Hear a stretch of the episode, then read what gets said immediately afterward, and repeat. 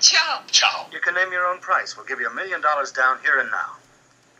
Listen, you can have a million down from each one of us, if you like. I've told you that money doesn't mean a damn thing to me.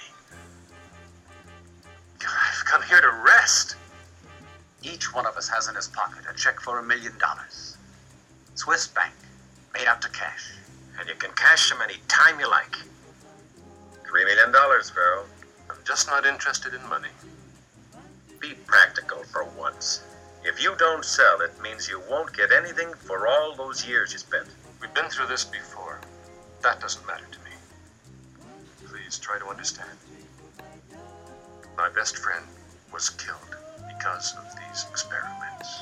I know, but that has nothing to do with your formula. But what about my conscience? Your conscience. That's a laugh. You want your name in the history books? Huh? It'll be there. The discovery's yours. Do you want me to throw in my wife, too? That's enough! He's got a mind of his own, I'm afraid. And you don't know how stubborn it is. I married him for it. Yeah, I know. He's also a very great scientist, but I'm not one to give up. There's too many interests involved. I want that formula at any price. Let's make a deal now. I want to be able to say that for once in my life, I worked for humanity, not for money. We industrialists can't afford such noble gestures. We sell things. We just don't get sentimental. He doesn't sell, he gives. He's going to announce it at the chemist convention in Geneva next Monday. Look, you better not do anything rash, because you might find that the three of us can be very stubborn. So what was I telling you? that I'm a dirty whore. That's why I'm taking a shower. At least now I'll be a clean whore. Oh, and then you asked how I could have gone to bed with a houseboy. I mean to say one does have to do something for the working classes. Don't you think so? Anyway, that's more or less what you were saying, dear. So. I'll listen if you want to go on. See, I don't care if he was a houseboy. Just boils down to a matter of good taste, that's all. My Charles, when there were a lot of better choices around. I'm not a jealous type. I don't even know what you're saying. You threw yourself away in a houseboy. Don't be ridiculous. I just liked him, that's all. If you want to know what I wife, think. I don't ask you to think. Just to do a little something. That's what the hell do you expect me to do? Wife should help her husband. In this case, how? What you did with the houseboy could be of help in convincing the professor. And now tell me who's the dirty whore, you bastard. If that's your idea of what I should do to help you, you can count on it. I can help you even more than you think. You kill him, didn't you? I can't figure out whether you're dangerous or just stupid. You forget, I like men, but I like them to be alive. Hey, don't hang up. Jello Chow Chow, the all Jello show. If you even think of hanging up or leaving the room for a scotch, we will murder you. Now listen, Great Creeperson and the Phantom Eric And Chris. want to take you on a ride through dark alleys and bright rooms, long stairways, and backstage at the art gallery. If you want to live, you'll don your black gloves and join them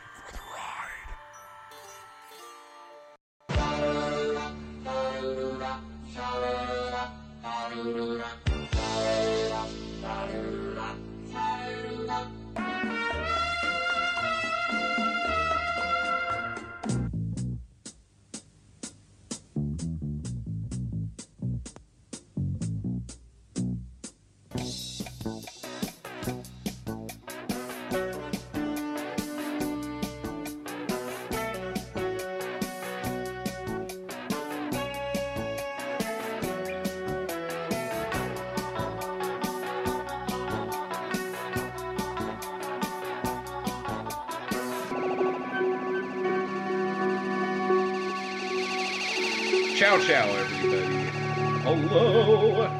welcome to episode 16. That's right, right? We just fucking went over this. Right. Yeah. Right, okay, sick. That was, that was that was kind of a spooky intro you just gave there. Oh, sorry. Yeah, it's just um, when we are smack dab in between a couple of Edwiges, um, I can't really do Get a little spooky. Get a little spooky. I get a little vibrato in the the back of the throtto, and uh, in the grotto. in the grotto, in her grotto. Damn it! Okay. It already started. Jesus Christ! I was just You promised. I uh, well, I don't, know if a promise was there. There was there was talk of trying. Okay. okay, so welcome Sorry, to episode what uh, 16 of Jello Chow Chow. This is uh, we're we're doing a five dolls for an August moon tonight, and um, I get worried when I lead a show because I get really excited if I get really geeked out about the movie. Um, for those of you who don't know what I'm talking about, you could go back and listen to the Case of the Bloody Iris episode and um, listen to that train completely come off the rails and go crashing down the side of a cliff. Um, I'm just glad Chris was there to help me out on that one. oh yeah, that was Yeah, your first, right? That was our first, yeah. And, and and so just to make matters worse, we had at least a, a good 20 minutes or so talking about my website and everything before the the long and and and arduous task of going over that film, which we actually did scene by scene, right? Yeah. And seriously, So was that like a 12 hour episode? I forget. It, it almost was, but if there was ever a movie that I would want to do scene by scene, it would be this damn monstrosity. But we're not going to do that because we don't have the time and I don't have the space on my computer to hold that file. So, um, so yeah. What are you Um, trying to say?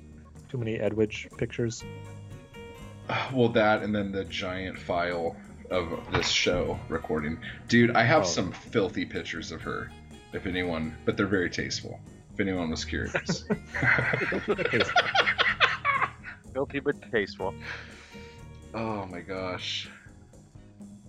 Yeah. Um. So That's the perfect description of her. yeah, and I'm gonna try.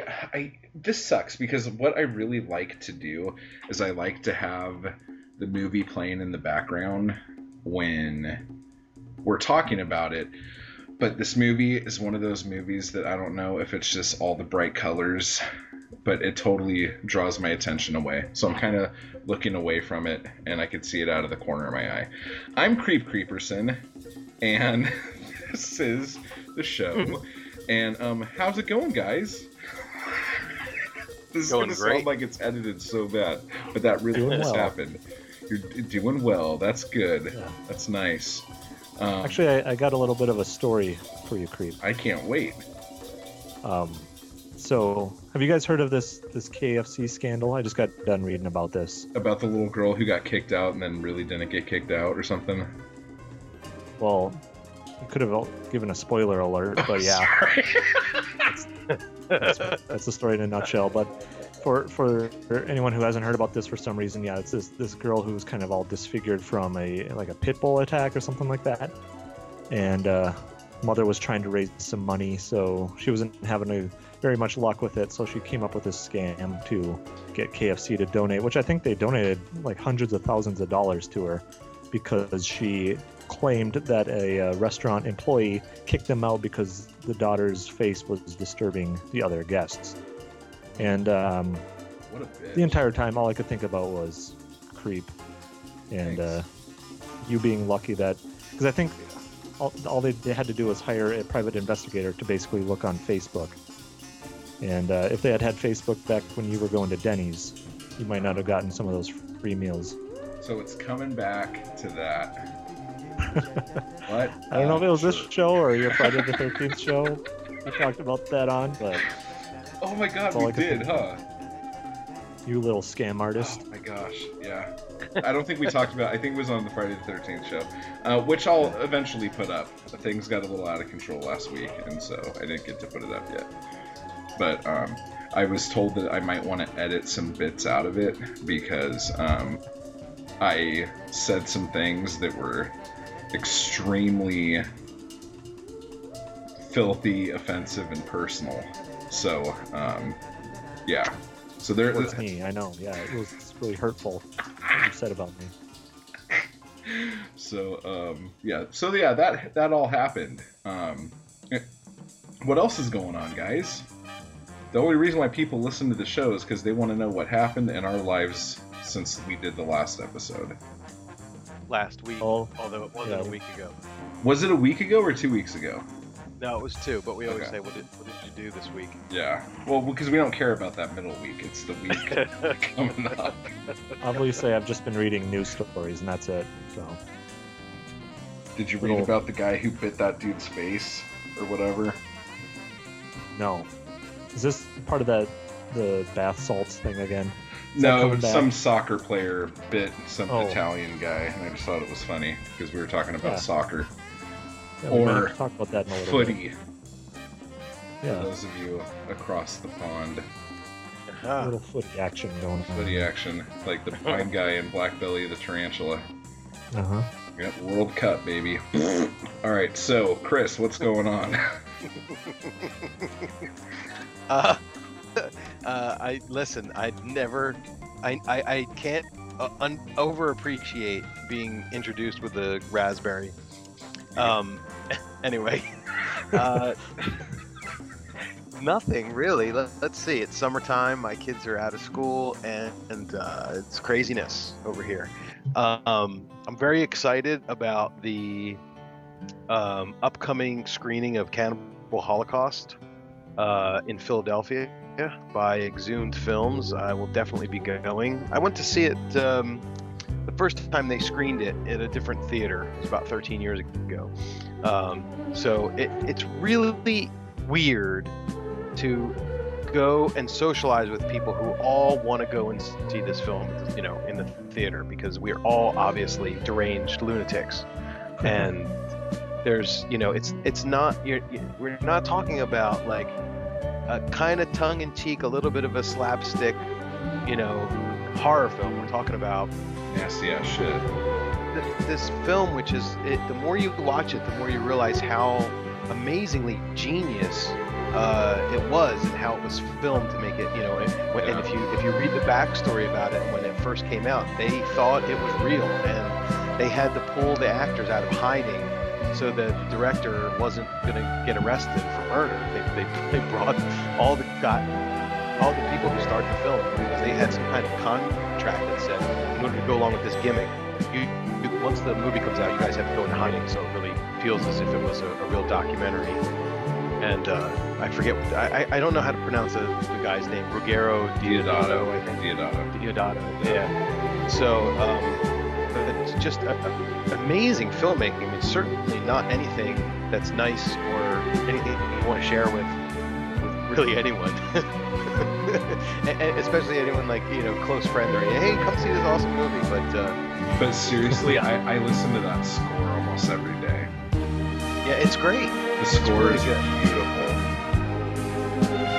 Especially the scenes where it's kind of like um, a really kind of melodic and in a major key, kind of oh, da, da, da, that part when it, and just the crazy cannibal stuff going on, and just the, the, the outrageous violence going on the screen juxtaposed with that, with that music. in this part of the show, I will put that main theme in so people know what we're talking about in the background. And that way you can edit out my rendition too.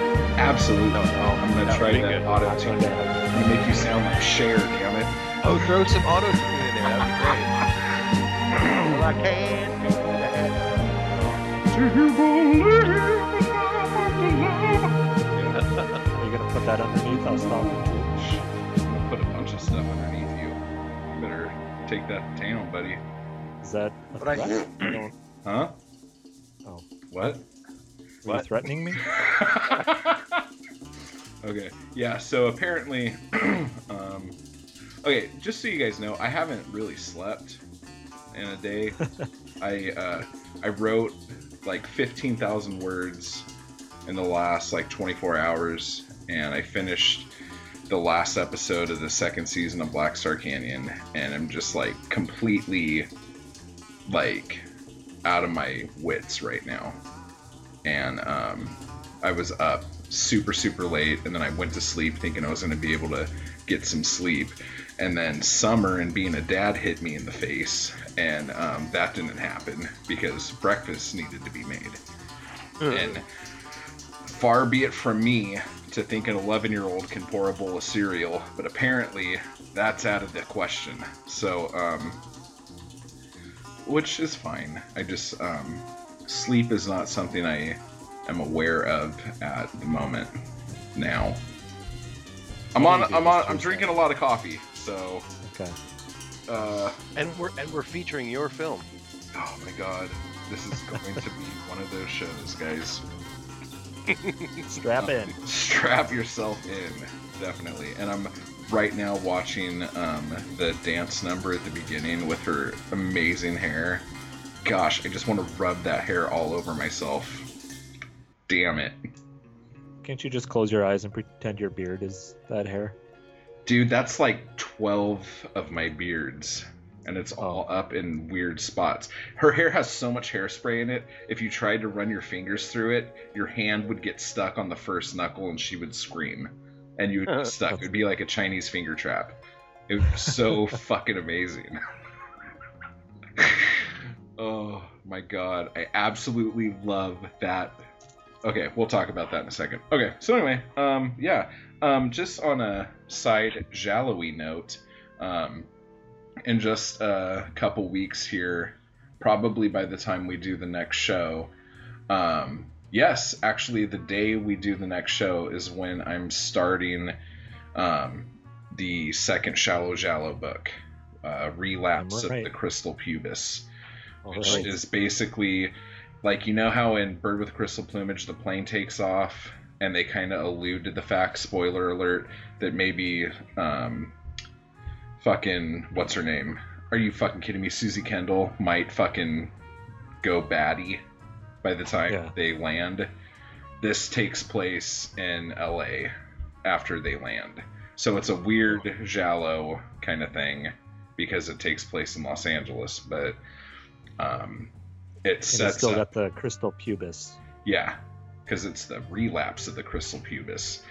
But there'll be a lot of characters from the first book coming back, and um, it sets up a lot of stuff for what I'm gonna do with the series after this book. So I'm very excited about it. Very nice. Yeah. I'm excited for it. And that I don't comes know. out August 10th, by the way, in okay. case anyone wants to mark it on their calendar like some psychopath. Is, yeah. is it going to be on an August moon? uh, I suppose it. I guess it kind of could be. I mean, the moon comes Yeah. out in August, right? Yeah. It doesn't like say how night, full it is. Right. Yeah. Okay. Oh my gosh, dude, this is so amazing. All right, so um, with all that fun stuff, um, Chris, do you want to just like let us know what day Cannibal Holocaust is playing for those of Oh, sure. us in yeah, the Philly absolutely. area? And and which one of you would be in the Philly area? Let's see. You, but like, there's people who listen to the show besides the three of us, I think. No, gotcha. So I just had it up, and I That's thought what we the pie charts about- say. I thought we were probably going to start talking about wrestling, so I got rid of the page. Hold on a second. Oh, okay. Well, if you guys want to talk about per- wrestling, next Sunday is Money in the Bank. Is that taking place in Philadelphia? I don't know. It's taking place in Boston.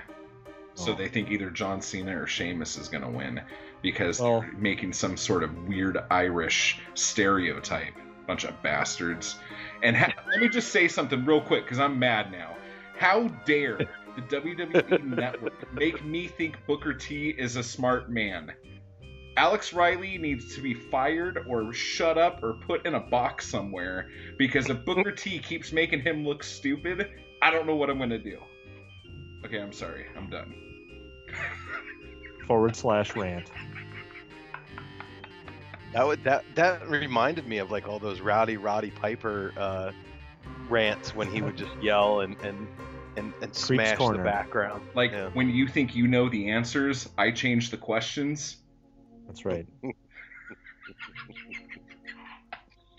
Just when they think they Eh. know the answers, I change the question. Yay! Isolate that. dude, if you guys want to hear Eric in rare fucking form, guys. You have to just, even if you don't like wrestling, listen to one episode of Wrestling with Friends just to hear Eric completely break out of his shell, dude. He is so far removed from his shell. He would then be considered a slug as opposed to a snail. It is like ridiculous. He is hysterical on that show. So What plug, trying to do? cheap plug. No, I'm not. I'm not doing anything. That was great. You did. You did your Piper. That was awesome. like, now can you do your Macho Man when you took Stephanie behind the church that one day? I don't think that's for children's ears. Okay. Right, like the rest of this podcast is. Oh. Yeah, I just saw uh. somebody squirt some ketchup off of some boobies. So that's what this show's So- going to be like today, folks. Yeah. Yeah. So anyway, it is Thursday, August the seventh. Uh, it's a Thursday night, a special weeknight screening at 7 p.m. Cannibal Holocaust and The Man from Deep River, the Umberto Lenzi cannibal film. Uh, I think that's the one that came before Cannibal Ferox. What's when did um the didn't he do uh Slave of the Cannibal God as well? With uh Yeah, I think uh, Andress on on was that before that or after that? I'm not sure. That's Because that's question. all just like a four year period, like that whole fucking thing, right?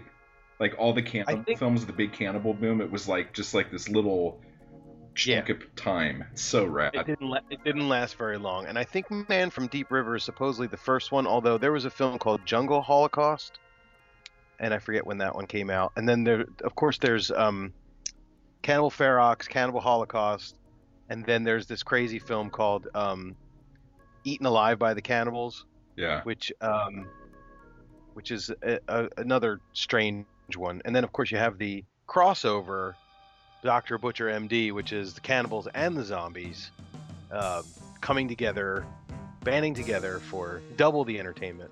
So it's like the island of Dr. Moreau, but like different completely. Yeah, much much trash.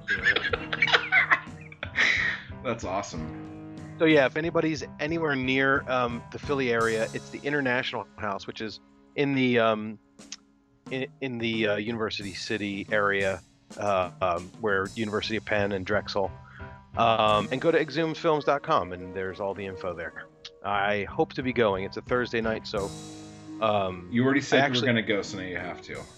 yeah, I, I have a better chance of going on a. Thursday night than I do on a Saturday because I'm already in the city for work, and I just won't go home. So Ever again. Be eaten alive. I will be eaten alive. Dun dun dun. Watch him die slowly. Okay. Um. so now, in case you needed to learn about other things other than Giallo, you've learned about wrestling, Booker T, Alex Riley, and cannibal films. So, um, that is sexy pants. Is all Awesome. That's staying in the show? Excuse me? Is all of that staying in the show? Was I supposed to edit it out? oh, uh, no. Editing's for people who are afraid of people hearing the things that they say when they say things that are silly. That's true. Yeah, Or awkward pauses. that's why pencils have erasers. Yeah. That's right. All right. So, um, uh, we uh, here's the thing. We we started trying to do this top three thing, and um, the last couple weeks, actually, ever since we've been doing it, um, the top three is decided about two hours before the show starts, and we all run around like idiots. And apparently, um, me and Eric have a completely different uh, topic than Chris does. So we had to switch it around and do a loop de loop and a little bit of slap and spread uh, to make I've- this but work. I've got my picks for your list. I, I just came up with some. So. Okay, awesome. So, Eric, this is your pick. So, why don't you tell us what your top three is? Not the things, Well, you but know- like what we're talking about. Okay. Yeah. Yeah. You guys know I like to be topical with a lot of things. That's why I brought up the KFC story. When I think Eric, I Yeah. think topical. Yeah. Exactly. and uh, not just talking about the stuff that you that spread on your body. Yeah, Is that the right word? I don't know. you can But spread anyway. stuff on the body. Yeah, that's fine. Or apply, but yeah, whatever. If you like spreading, that's fine. Pervert. Yes. Anyway, today we're t- talking. Well, you know, the big thing going on right now. Of course, everyone knows, and Creep gave it a big raspberry, but I'm going to talk about it anyway. The World Cup, and uh, today, the day that we're recording this, um, I don't know. It's not necessarily the day you're listening to it, but the, it's still in the news. Uh, Italy was knocked out, and uh, not without some controversy. Uh, one of the players on the Italy team was bitten on the shoulder by this uh, notorious Vampire. Uruguay player. Oh, you're Vampire. Sorry. Yeah, well, you know how they grow them down there in Uruguay. That's Oh, dude, why do you gotta go that way? Okay, keep going. Sorry to our Uruguay listeners. But, so yeah, Italy, we, talk a lot about Italy on this show, and uh, World Cup's going on. So, what I wanted to do for the top three was find three Giallo superstar male actors, characters, whatever you want to go with, and uh, putting them on each of our own soccer teams to sort of avenge this loss that they had to go through today. So uh, yeah, we're we're gonna put them back in the World Cup, give them another shot with uh, three new players. What do you guys say? I think this is the most amazing top three since we started top threes three weeks ago. I know that this list itself is going to be controversial, but Oh, controversial. I like to think outside the bun. That's that's a just Taco to be- Bell reference. Just to be clear, we're talking about characters, not actors, right? Either or. Yes, either well, either or. But I, I wrote Yeah, I wrote down- characters. I wrote down Either or, but actors, but I have them in the in the films that they're in. So yeah. And just Yeah, so you know, none of you I can pick care. the catapult. You. I picked wa- I picked the washing machine. Not Try any to actor from me. the film, the actual washing machine playing soccer. I mean, football. Why can't I pick the catapult? I'm just joking. Okay. Because I did. That's my number three choice. I'll just go first. Okay. good. I picked I picked La Catapulta as the anchor of my team. No one's gonna stop. oh. Oh my gosh. That's awesome. No. It was funny. I was. I was gonna pick the catapult just because he tells us not to forget him. And um yeah, but I didn't. Cuz I thought I would get made fun of. Who the f is the catapult? From freaking Blackbelly the tarantula.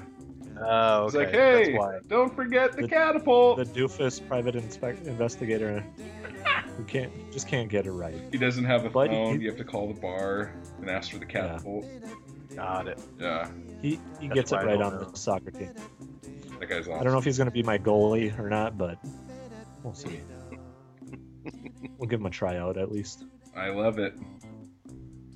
All right. Um, uh, I pick um, Fabio Testi in the blue velour um, jogging outfit to be my Beckham for my team. Okay. Not because I think he's super good. Velvool is now a real thing. I just made it up. It's like kind Is of that velvet, kind of velour. Yeah. but yeah, I just think um, uh, no one in America gives two shits about soccer unless David Beckham decided to urinate on a field somewhere where there was a soccer ball. So um, I feel like I need something like that for Star my power. team. Yeah, some star power. Yeah. So I need him um, rolling around with the ball to get uh, the ladies to come out. Yeah. So that's that's my he, he's gonna be my uh my flanker. I don't I can't remember positions. I haven't played soccer in a really long time. But um maybe my Forward? my forward. Eh, no, he doesn't seem like he wants to run around. He's just the guy guy that kind of just stands there and things happen around him. Position. yeah. I don't know. So that'll be that guy. What about you, Chris? I, I hate this top five. It's terrible. and it's not even a top five. It's a top three. So I picked I picked my top three characters to play soccer. I didn't I didn't decide who they who I wanted them to emulate or what positions I wanted them to play because I have no effing clue what any of that stuff means. So first of all, uh, all right, I'll start at the at the bottom at, at the number three pick, and my number three pick for my Italian soccer team is Don Alberto from uh, Don't Torture a Duckling, the priest who taught all the kids how to play soccer, and That makes uh, sense. that's why I picked him. That's that's actually some insightful thought you got going on in there. it doesn't doesn't do much for me, but yes, okay. for for having five minutes to prepare. Yeah, no, that, that, that's that's a really solid pick. Good job, dude. Thanks, thanks, God. Next is the coach, the, the basketball coach from uh, what what was that one we just watched? Damn it! Who saw her die? Yes, Is this your pick? basketball. That was basketball. no, Oh, okay. that's So, yeah. so what's I'm your, just going with your coaches. number two? Uh, my number two is Cameron Mitchell's character. Can't remember his name from Blood and Black Lace. Uh, he's kind of like what you were saying with the David Beckham character. The uh, but he's he's a little more sinister, and he's gonna he's gonna do the biting on the field when the ref's not looking. He'll be biting and yanking on things, and just being a kind of a dirty player on the team. So but he's he- gonna get things done. He, he's the one that is Uruguay. Yes, except he'll be on Italy this time. Yes, that's awesome. Yep. Well, um, I picked a coach for my my number two because I felt like my team needed some leadership and some style and some awesomeness. So um, I went with uh, No White After Labor Day from. Uh, Nice. Very nice. They don't play soccer on Labor Day. well, I just I, I feel like if anyone could walk up and down the side of a field and look important, Yeah, it would be him in that outfit with the scarf. Getting passionate. He, I could just see him like throwing his hands up and like, oh. Yeah, But I could also see him being really good at setting up press conferences and getting the players um, sponsorship deals to boost the the whole idea that there is a great team in Italy. So Yeah. that that's my pick for number two. Chris, you're up again. Oh, great. You thought of one? So number two, I had uh, Roberto Tobias from Four Flies on Grey Velvet, and simply because there's a scene where he was dribbling a soccer ball when the other guy was, uh, when the guy in the black glasses was following him. That makes perfect sense. Again. Again, Chris goes Again with the perfect sense. See, it's funny because formulaic. I was going to try to just have all my picks be the kids from the fifth board that um, Franco Nero and the guy with the neck brace walk by. I'm like, that's a you whole fucking soccer team right there, and they're kids, so they'll be able to play for donkey's years. This will be great. I won't have to do anything. But yeah. All right. I'm glad glad you brought up Franco Nero because he's going to be on my team, my number one pick, Oh, Andrea man. From the fifth Cord. Jeez. He's he's the enforcer of the team. No one gets by him Is he running around with a bottle of J and B hanging out of his mouth? at all times. Yes, smashing it over other players' heads. that is awesome. Sorry, I'm I'm now back in professional wrestling mindset. No, I, yes. I would like to see your team play. In fact, I want your enforcer to go up against my enforcer. Uh oh. I'm picking frickin' Carlo from fucking Strip Nude for Your Killer. But in my funny world, he has to wear those awesome, that awesome little bathing suit that's like green and pink plaid that he had on in the sauna, and that'll be like his thing. Like he Okay. just wears that. He doesn't wear a soccer uniform. He just wears that, and people have to be okay with it. And he's even barefoot. He doesn't give a shit. Okay, but he is so badass that he could be the villain and the hero, still get the girl and the last joke of a movie. That he's gonna basically win every fucking top three we have unless there is a ban on Carlo, which Yeah. probably should happen here very soon. Has he been? He's been in a couple, hasn't he? All of yours. Every time I try to put strip nude for your killer into something, I will do that because that's just the kind of guy I am. because you would try to put strip nude for your killer in things just as much as he tries to put other things inside of butts. Yep. That was a long, ro- That long-winded was a- roundabout Good segue into butt sex. goof. That was awesome. Good job. Anyway, Chris, what's your Let's- number one? Uh, well, my number one was uh, already taken. My uh, Enrico Rossini, the gym teacher from What Have You Done to Solange, is my number one soccer pick. Um, that, considering he's been taken already, I think my backup would have been uh, the really bony guy who played the dad on Who Saw Her Die, who was a James Bond uh, character. Yeah. Simply because he, he just looks like he could play soccer. He can't. He, can't- he's really he's good at ping pong. So your whole don't formula just fell apart here at the Yeah. end. I know.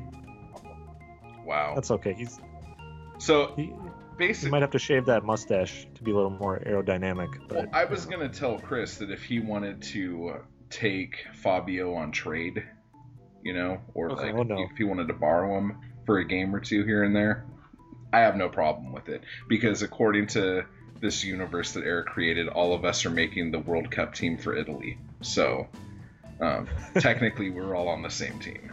So yeah, I guess this whole thing just blew up in my face. that's what she said.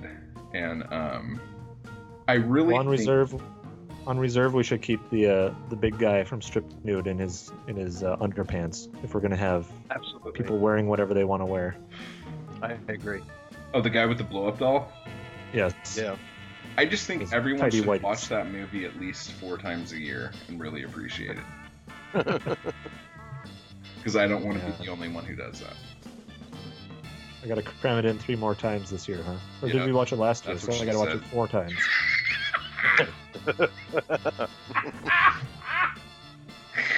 Okay, jeez, man, I'm really sorry, guys. Oh, So uh, everybody you out there, better- in pod, everybody out there in podcast land, if you, uh, my my pick for top three was going to be top three the Edwige outfits. So if you really liked um, Eric's top three soccer players, um, let us know. And if you would rather talk about Edwige's outfit, on the let us know. next episode, we will do top three Edwige outfits because I was Yeah. already like almost done with my list, and then shit got topical, and I like being Well, topical.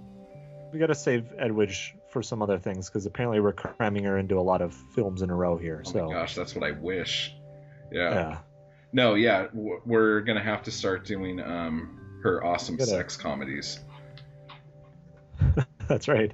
We're running out of material. we gotta we gotta you know, spread this stuff out. Damn That's it! I said spread I again. know. you either want a better- sandwich or you're super horny. But either way, better class things up before we get to Mario Bava. oh yeah, I have some shit to say, dude. Let me tell you what. so, um, for those of you interested in getting drunk, now would be the time to open your bottles. Too late. Too late. You know what's crazy? I have I try to only have one glass every time we do the show.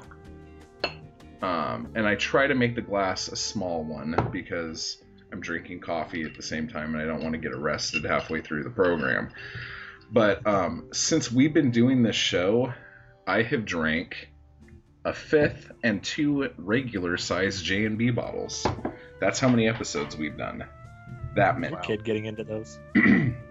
no, I um, made her drink scotch. No, I'm just kidding. I put it up high. Honestly, no kid. I mean, most of the adults I know won't even drink the fucking alcohol I have. Sure. the. They put it on their mouth and they go, "Ooh, that's nasty," and I say, "Yeah." Oh, good lord. Okay, so um, I guess now would be the time we Uh, get into it, huh? So let's get into it. Um, since I still haven't been able to find a decent trailer for this movie, should we just go into it? So we don't have to think- play the song that I'm going to play underneath here anyway. I think you and Chris should reenact the scene from Five Dolls in August Moon. Okay, right now I'm dancing, and Chris is zooming in on me, up and down, back and forth, back and forth, back and forth. I'm tapping on the uh, on the counter as you dance. Oh, that's awesome. Yep.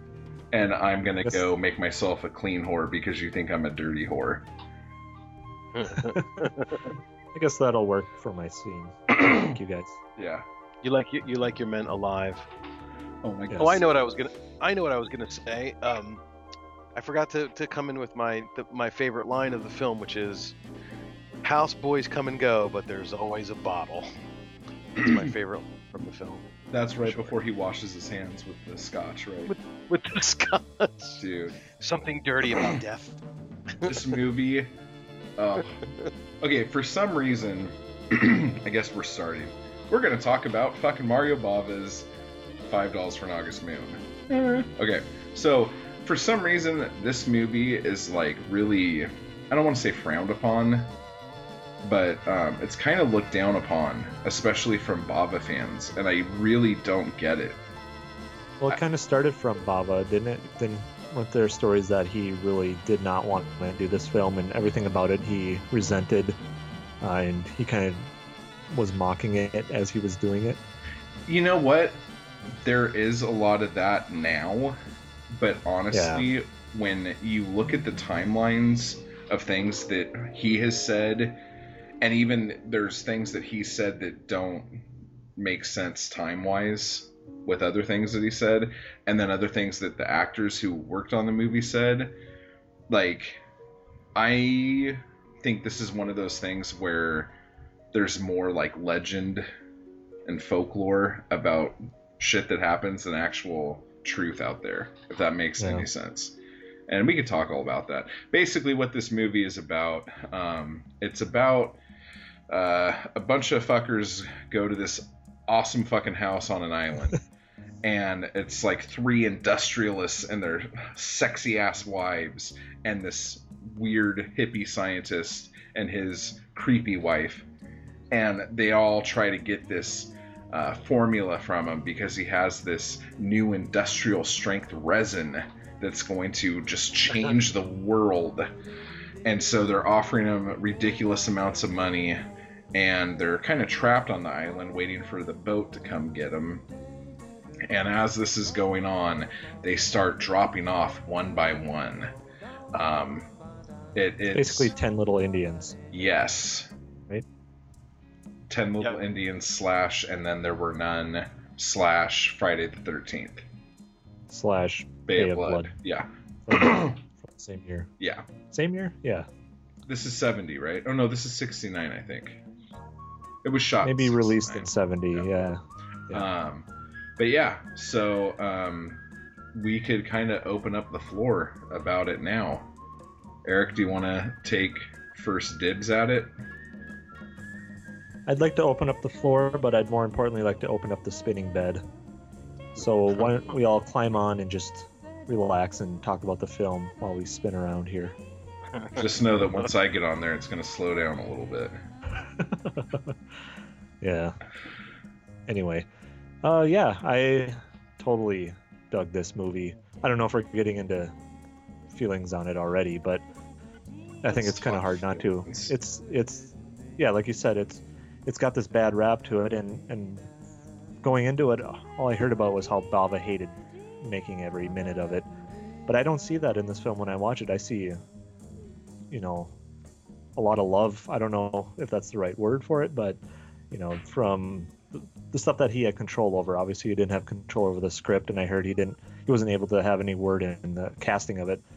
Although we get to see Edwige in one of his favorites, you know, in this film. So I don't know about that, but um, I just I thought there was a lot of uh, careful attention paid to this film, and then there was a lot of dark humor in it too. That which I think if there was spots when Bava was trying to get a dig at the producers or something like that, um, like the way I don't I don't know if this is how it went into the editing room, but the way that he shot the as the bodies kept piling up, they they kept showing them uh, inside this uh, this freezer as they were hanging them up and just close-ups of each one of the faces, kind of gruesome, but it was also kind of comical. I don't know if that's Yeah. morbid of me to say, but with the kind of goofy Herschell Gordon Lewis organ music playing throughout, uh, the discordant piano kind of uh, theme that's going throughout the, the film. So, but yeah, just visually enjoying.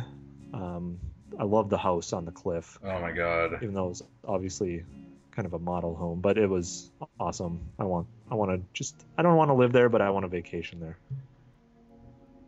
Because I'm scared that it would fall into the ocean at one point. But yeah, It's pretty just close to the, the edge. colors yeah is we said it's like around 69 70 but it's i thought it was very stylistically different Oh my god, totally. than other just the the very like hippy dippy groovy colors and and just the yeah and i think another criticism that people have is that it's really a convoluted plot to follow and we kind of have that criticism with some of the other films we've covered but i actually had a good time and I didn't feel like I got confused following the different characters in this one. I think each actor developed their character in the very little time that they have. I think this film is under 80 minutes, even well, the one I watched anyway. But yeah, I don't know. There's lots of shots we could I could zone in on, but I think you guys probably want to talk about those too, so I won't monopolize this anymore.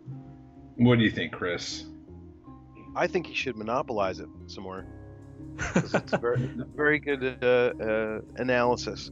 No, I um, I love the movie. I love watching it. I I could watch it with the sound off. Although that actually leads me to my first point, um, which is, you know, we always talk about how great the giallo soundtracks are. Oh my Uh, god. There's something about this one, and, and I have to say that two of the most pleasing musical genres to my ears specifically are um, Hammond B3 organ jazz and bossa nova. And honestly, you have both of those in this soundtrack. So I could listen to this soundtrack day like all day long Yeah. and never get tired of it because it's it's so much fun to listen to. Um, but uh, yeah, but visually, I, I think that uh, you know I've I've seen the film a few times, and you know there's so much going on. I, I do know I, I did remember reading something about the fact that the house, the exterior shot of the house was actually just a model, right? It's a Yeah. it's a glass matte painting that Bava actually painted himself. Right. Okay. I remember reading about that, and um, but it, it looks great. I mean, it's it looks like it's there. So, um, just there's just some some interesting things in the film that um, that I really enjoy. Um, you know, specifically that scene where all of the all the glass balls Oh. go down the spiral staircase, and then I think they um, they all end up in the bathtub where the body is, where the corpse is. Now, so um, gorgeous. Did anybody find that that was kind of like very, very reminiscent of that scene in Suspiria where um, Suzy Kendall knocks over something in the witch's room and all the marbles or all the balls go rolling over? to That's at the end when she sees the like the outline. When she just the witch. Yeah, yeah, Yeah. yeah. so I wonder if, that- if you know Argento did that as an homage or if it was just kind of like, hey, I want to do rip-off marbles. I like artist. marbles. yeah. Yeah. There's something about Um, marbles, yeah. There is something about marbles. That's true. Are Um, his marbles bigger than Bava's marbles? That could have been I a. think so. I think so, but Oh, um, I. I think it, I think the camera was like a macro, uh, kind of a close up. So who knows? It may have been out of proportion to what we, you know, what, what we, what, what we know of the size. Because I think the the shot in the in the five dolls was like a, an overhead shot, you know, looking down aerial view. But um, Oh, it, it brings crap, me I to. you- Oh, go You guys are Go ahead. talking about their uh, the director's intestinal fortitude there. Testicular fortitude. Yeah. Testicular fortitude. Yeah, Yeah. you're talking about mar- whose marbles were being were bigger. Yeah. All his So I got Yeah, I got thrown off for a couple minutes. But yeah, sorry. Keep keep going. No, I was gonna say, um, in you know in watching this for the how, whatever time this was, I, I started thinking about how we regard you know we when I say we I mean the collective um, group of people who enjoy watching Italian film, Italian horror, and giallo. how we kind of and I don't know if you guys do this too, but I, I kind of from a visual standpoint. Um, I always put Bava and Argento kind of like at the upper echelon compared to all the rest of the directors that come out of um, that, that that come out of, of this genre and this time period. But um, it seems as if, and every time I watch another Bava film, it, it just reinforces it for me. But it seems as if there's really nobody that can compose scenes and camera shots as well as Bava, at least for this particular type of of filmmaking. Um, I'm sure there are better better. Um, if Bava were going to do a spaghetti western, I don't know if he'd be the first person you'd think of to do that. But you know, you look at the, way that he uses colors in in this film and in Blood and Black Lace, and even in um, you know, there's something about Bava's camera that almost makes everything look like it's in 3D. And I don't know what it is that he's doing. Like there's a couple of scenes in five five dolls where you know the one guy's like laying on the, the couch and then the other two couples are laying on another couch and the camera kind of it makes this movement that's not just kind of panning out or zooming out it, it kind of floats and it, i can't describe it there's That's, something that shot right there was like a just a handheld shot with a super wide lens on it. No, I know exactly what you're talking about. Um, he, uh, this movie in particular, and you can see it kind of in like um, Bay of Blood and Hatchet for the Honeymoon. But this, I'm really curious to find out how many days it took to shoot this movie, because the setups, if you watch, um, there aren't like a whole lot of cuts. Everything is on a dolly or a zoom, and the camera's constantly moving. And he's able to get all of this stuff without. And I mean, I don't know how many takes he took of each thing, but typically you do that because you don't have a lot of time to compose shots because you don't have enough money in the budget to shoot for days on end. So it's usually used as like a tool to make something on the cheap. But he does such an amazing job on this movie with it. And I know that he composes most of the shots always and tells the camera people exactly what he wants and how he wants the thing to go. But um, one thing I didn't realize until today when I was kind of researching this more was that this is the only film that he edited. oh wow So for someone, that's another reason why I'm really skeptical on this whole how much he hated it. Because I don't Right. know why he would have taken the time to edit the film if he didn't like it. And um Right. and we can talk more about that later. But um but um no, I mean I agree with you 100%. Like the camera is always moving and if the camera isn't moving, the lens is always moving but the colors are just so vivid and bright um, that it it's just it's very engaging. Yeah, and, and you know, and Bava seems to be um, really well versed with this whole idea of um, he kind of he does a zoom and a blur at the same time, and then when the focus comes back, he's focused on something else, like Mhm. that one that sh- shot of the um, of the professor, and, And he's out on the beach, and then then they go to the gun, and then they go to the girl, and then they go back to the gun. And uh, Yeah. yeah, those, those shots are just so well done. It's just unbelievable. That's hard to fucking do too. That's not like like racking focus like that. That's not like a quick thing to. That's that's tricky shit. Yeah, I can't even imagine. It's just it looks so it looks so cool. And um, were, were you would you guys say because I'm still I'm still learning this the terminology, but um, there's there's a bunch of scenes where they're out on the beach, and are those considered day for night shots when Yeah. it's when it looks like it's dark? Yeah, I, I don't know. I always. I always watch those and I think uh, it's really early in the morning and the sun's just coming up. Yeah. That's the way I always feel about it. I don't know why. Or shit turned blue. Yeah. Yeah. Or it's like yeah, like dusk. Even though then you have to remind yourself, oh wait, it's like midnight, Right. pitch black. But yeah, Another way you could tell is um, the shadows. Like if the shadows are like very prominent, it's probably not nighttime. Right. probably not. Yeah. Unless that August moon is really bright. yeah. I mean, you still need lights and all that, but yeah, you could see the back of the ocean right there. Yeah. Looks like the fucking Truman Show I'm watching right now. Okay. yeah. So, um, I don't know. Do you want me to kind of jump in a little bit too? Sure. Um, yeah, this is your movie, man. Oh, I'm so excited. No, seriously, like more than anything, this movie is so fucking gorgeous.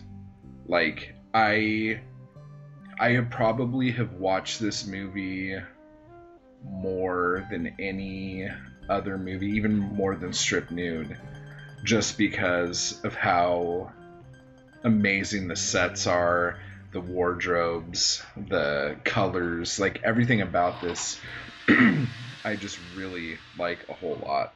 Um, but the thing that, like, I like it to the point where I want to build a house that looks like this on the inside.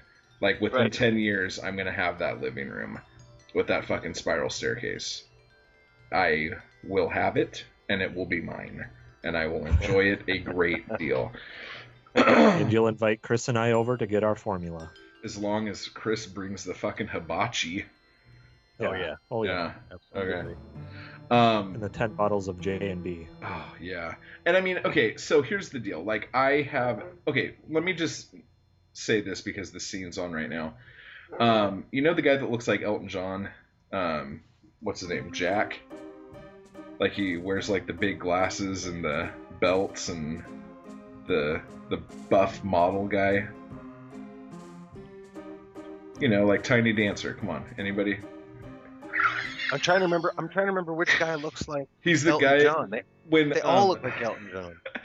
when um he's the guy who smokes the cigarette off of the girl's toes and he gets up and he looks like He-Man Ooh. and he has on those like little cam Is that- what- is that Jack? Jack, yeah. He reminds me of the guy who's um, the the boy toy in Cat and Nine Tails. I don't know if, if it's the same actor, I but think you know the uh, um oh shit, is it? I know the guy just saw him in Ron? something else. Yeah. I think you are correct on that. that's why I. Well, maybe I should make the connection to Elton John as well, but that's that's the connection I've made um, when I see him. I remember Dude, him just from Canada. when, and Nine when they find the sailor, the the boat boy's body on the beach, and the paint set is all fucking knocked over on the sand, he walks out in his fucking Elton John glasses and his fucking, it just looks fucking ridiculous. I just want him to start singing. I'm like, oh, dude, get a piano out there now. This is a perfect time. Baby. Candle in the wind right now. Do it. Damn. All right. no, but seriously. Um, so I had been um, today. In fact, I listened to the Tim Lucas uh, audio commentary. Have you guys heard that? Oh, cool. No, I haven't. Okay, like No, not yet. No.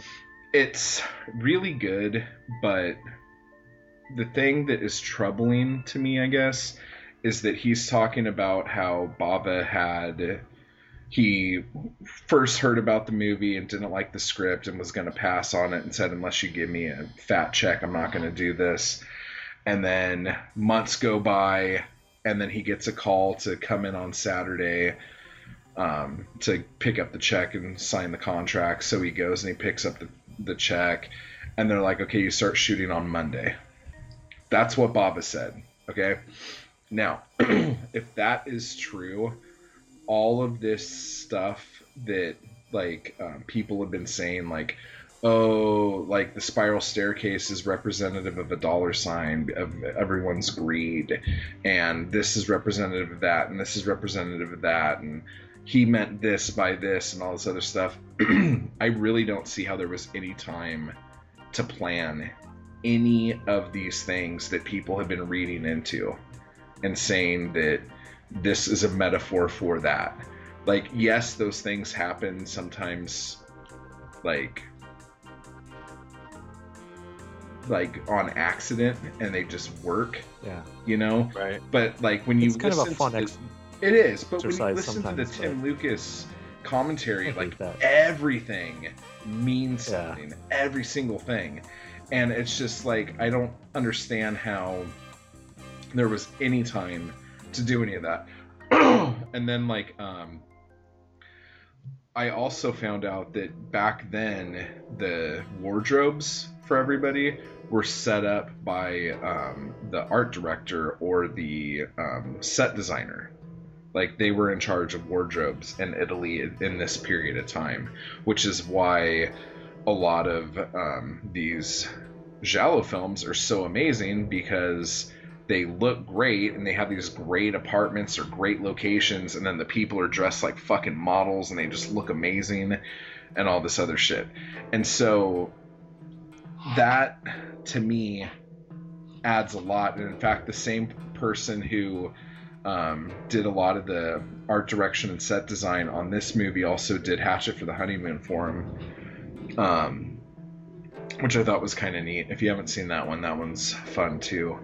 Um, but uh, the girl who plays um, fucking creepy candy cane on the swing. Uh, Isabel? Isabel, yeah. According to her, um, she was told that they didn't have enough money to give anyone wardrobe, and so she had to wear her own clothes. So she the out the two outfit the three outfits she wears in this movie were hers, and the um, orange and pink striped dress like her friend from Paris gave her. And um, she was really excited about it, and blah blah blah blah whatever. And she thought it was like the most beautiful thing, whatever. But then like as like Tim Lucas is talking about the movie, he's like, and now this character's wearing blue to express their victory over this person in this scene. and so I was just like getting really irritated. I was just like, God, not everything fucking means something. Some things are just gorgeous because they are, you know, like fucking give it a break. And like, um, yeah, probably um, the women in the movie, like the main leads, they probably had a wardrobe budget for them to make them look amazing. Except when they're looking for Jack for like 15 minutes, like walking through Tatooine, going, Jack, Jack. I don't know why she's dressed up like a fucking. Like she's wearing like a jacket and pants and, you know, that beige getup. Like it's like the most clothes she has on her body the whole fucking movie. Drives me Yep. nuts. anyway, here's the the question I have. Do you guys know if this is a house or if this is a set? Like in a sound stage somewhere. Because I originally heard that this was one of the producers' houses, but when I was listening to the commentary, he made it sound like it was a soundstage. And so the whole It- time I'm watching it now, I'm trying to see if there's ceilings on the rooms and stuff like that. Yeah. It had that soundstage quality. I don't know if quality is the right word, but it had that feel to it, I, I thought. Just the way that they moved around the rooms. Yeah, like you said, not really getting to see the whole scope of the room. It had that angle that felt like it was on a stage. And I mean, Yeah, I I- guess I've just because like, Bava twice. got hired the day before or whatever doesn't mean that they weren't working on Yeah. it. Because, like, to me, the sets in this movie are ridiculous. Like, very extravagant for a no budget, supposedly, movie. Right. So I just don't know how That's a good point. Unless they this set- reused reused something real quickly. But yeah, I don't recognize it from anything I've seen. Oh, I just um, fucking love it. It is just so beautiful. This is just like one of my favorite like locations. And like because I like slasher movies, I love movies where people are trapped in a house or something or they're trapped somewhere and they can't get out and it's just like a, a body count movie at that point. But for a body count movie, like there's like hardly really any gore in this movie at all. No, it's a lot of cut away from the, the actual acts of killing. Or you don't even Oh, see them dead until they're dead. Yep, and in the freezer. Oh, so cool. So and so originally, got, I got guess, the makeup on. I guess originally in the script, they were supposed to bury him in the basement with tombstones Ooh, each time somebody died. And it's kind of more Bava ish. I'm thinking of Yeah, like Black more- Sabbath. yeah, Yeah, much more gothic. Yeah. Yeah. but it probably just like doesn't make any sense. Like, how would they have It time costs to too do much to make a bunch of tombstones. Well, I don't know. You just hang someone in the fucking thing, I guess. I don't know. I just fucking love these sets, dude. I just really, Yeah. really do. They're amazing. You Um, got to get that layout, that floor plan, give it to an architect. Well, there are some problems in the movie, like where they'll go one way and go into one room, and then the next shot they're walking a different way than they should have walked when they walked out. So it's Yeah. like looking at the fucking Shining, you know, when you try to make a floor plan for that. Um, but I heard also that like he didn't know any of their names because like he didn't have enough time to work with them and all this because yeah. he didn't he didn't hire him or whatever and so he might have been pissed off about that but again i i still unless it was just a money thing and he needed the cash i just don't understand why he would take the time to edit something that he hated because seriously like editing now is a pain in the ass and it's way easier now than it was in Oh, 1969 yeah. and Looking at every frame and cutting them. Oh my god, dude! Like, why the fuck would anyone want to do that ever on a movie Yeah. they hated? And um, just to like agree with Chris, the score on this movie is so effing amazing. I love this score. It's uh, it's one of my favorites by far. Well, I think before we gush on it too much, we should warn some people that there are some screeching noises every once in a while. That kind of, I don't know. Just to me, some of the spots seem kind of out of place and, and grated on my ears at the, the sound levels that the screeching got to. At Are you time. talking about like that distorted guitar?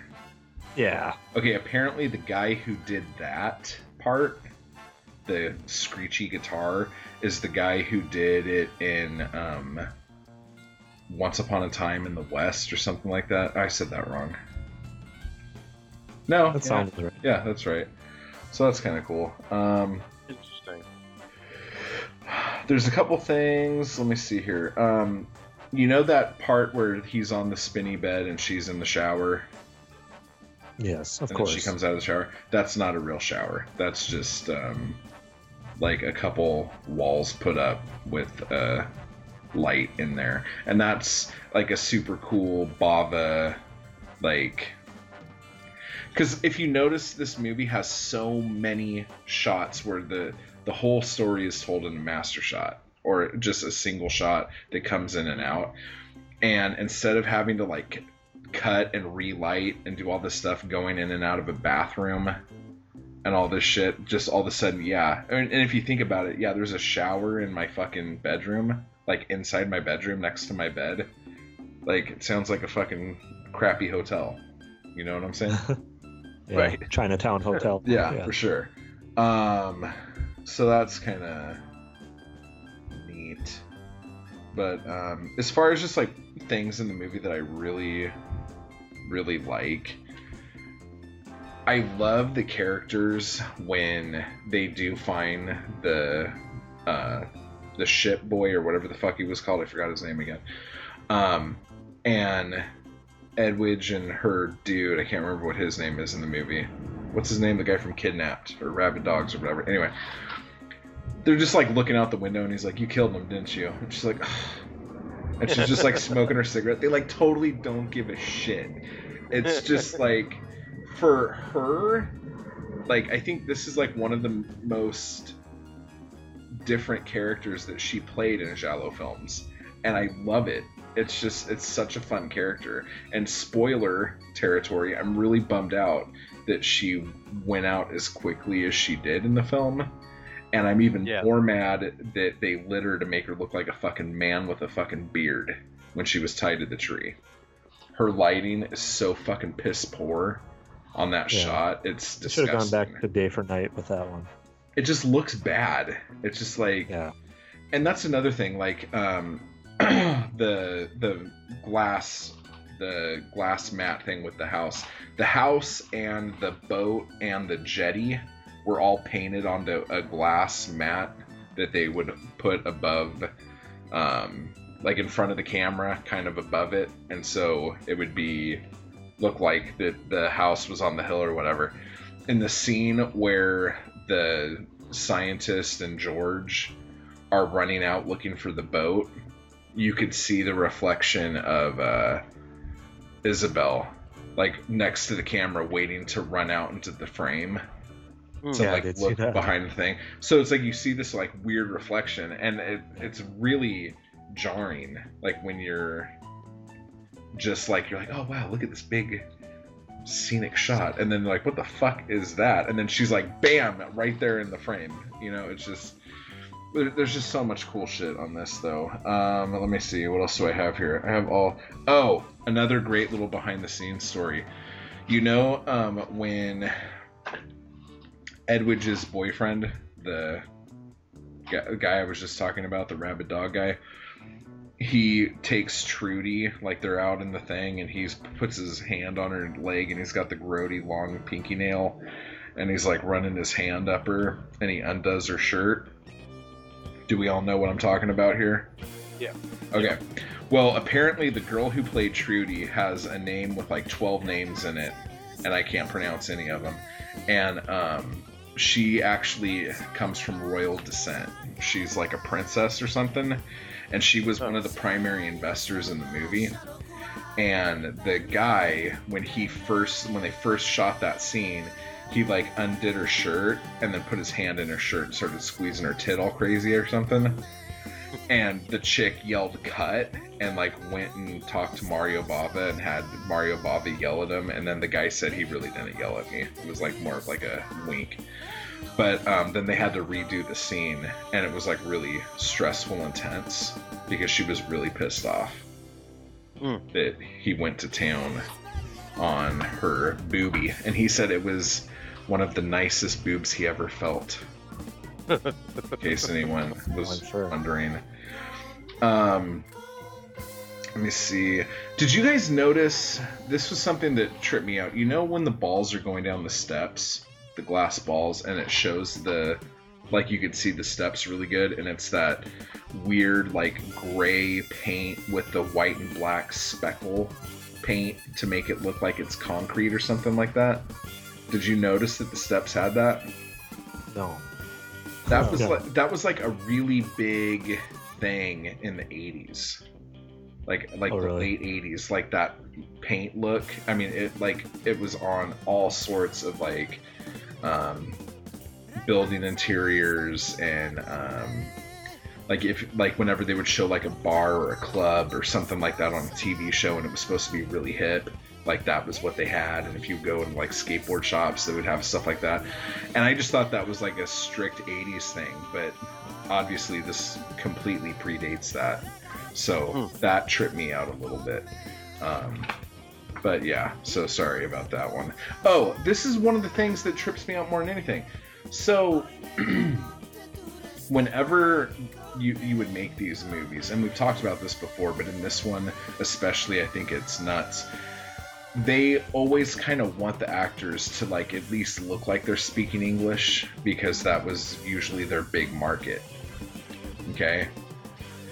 But in this movie, some of the actors were speaking, trying to speak English. Some of them were speaking French, and some of them were speaking German. And I can't imagine for the life of me how fucking hard that would be for me to pick up my lines and like know my cues if I read a script going, oh, okay, he's gonna say this, and then I say that, and then he Yeah, comes in going nine, nine, fucking, ah!" You know, like how fucking impossible would that be? And on this movie, especially with just all of the characters and all of the not confusion on the plot, but it's it gets a little out there, especially halfway through. That like that is just it, it boggles my mind. It's amazing, and I know in Europe a lot of people pick up on other neighboring languages, but still, dude, like that just it just it completely boggles my mind. I have a hard enough time getting five fucking people who speak English to be able to fucking do that. You know? To follow lines. Oh yeah. Oh Yeah. my god, it's just it's so it's just like I have such a respect for them to be able to hold the character, hold the intensity of the scene and all this stuff and ha- maybe not even having a fucking clue what the other person's saying. They're Right. Professional. It's just that's amazing to me. Sorry, I'm turning paper, guys. Um, let me see. Got a lot of it there, huh? Not a lot. So should we? You you guys want to talk about the ending of the film and and um, Yeah, it's kind of. I want to talk really quick. Have you guys ever put fresh vegetables in a fucking freezer? D- does anyone really do that? Does anyone store fruit and vegetables in a freezer? That's a bad idea. Don't don't do it, kids. I Right? we we put, we put all of our just about to go bad ripened fruit in the freezer and, and use it um, for Oh, making sure, smoothies. and whatnot. Do you think they Like were making bananas for banana smoothies bread. in this movie? Do you think they woke up and made smoothies, or do you think they just squirted fucking cake icing on fish? Like, what do you guys think? Did you guys see all the baskets of fruit and stuff in the freezer with the meat and the bodies? Yeah. like I I was a butcher for a very short amount of time and the freezer that you have to keep the meat in is so fucking cold. Like I mean I'm sure it's different than this giant walk-in fridge at this amazing house, but um, I don't think fruit would last 45 minutes. No. Okay, sorry It would Chris, go totally ahead. shrivel up and. Uh, Just like just like just like like laying out there, like not packaged or anything. Yeah. Mm-mm. Yeah. yeah. Glad we got that lesson out there Oh for. man, that scotch is fucking strong as shit. oh. Holy macaroni. You're not supposed to chug it. I thought it was my coffee. That's, Oh, wrong cup. that's hap- Yeah. Yep. Okay. so what did you want to talk about, Chris? Yeah, I think we need to return to the the plot here and the ending a little bit, like Chris was saying. This. Well, yeah, I mean, um, eh, the uh, the very end scene, um, when I, I don't know the characters' names, I, I I didn't watch with enough intensity to remember everybody's name, but the Isabel and Farrell. youngest youngest girl Yeah. who um, shows up in the in the jail cell at the end of the film, and um, you know it reminded me a lot of the way that they ended um, uh, Bay of Blood, where it was kind of like almost sort of uh, a joke ending. Where um, you know in Bay of Blood, the, the two kids decide that they just want to be like mom and dad and start shooting and uh, and in this one it's like you know the girl shows up. I, I don't I, I i have to i have to be honest here. I didn't actually finish watching the film this time around. I got to about um, an hour and 10 and uh, i fell asleep on the train and i didn't i didn't actually watch the ending. So she comes in and she's all dressed up and she's already cashed the checks and what was the explanation for She cashed two of the checks, but didn't cash the third because you needed a like basically a PIN number in order to Oh. access that account, and the PIN number right. was two two three three or whatever. two two double two two double three yeah, just to make it more confusing. But um, but yeah, and that whole thing was kind of weird because there's one, there's only one scene that really tells you anything that's going to happen, and it's when it's a night shot and it's already really dark, and you hear Jack and um, Trudy. Is that her name, Trudy? They're they're walking, and you don't you can barely even see him, but you hear him talking and Jack is talking about how he had his scientists back at some place look at the resin and um, it's super fucking amazing and he's gonna make so much money on it but that motherfucker won't sell and he's like you know what i'm gonna do and she's like yeah don't talk about it stop. And that's the Uh-huh. only time you ever see jack and her together conspiring and fucking isabel sees them and hears them talking and then in the next scene she's like oh i'll just shoot the professor in the head with a fucking tranquilizer. I'll save the day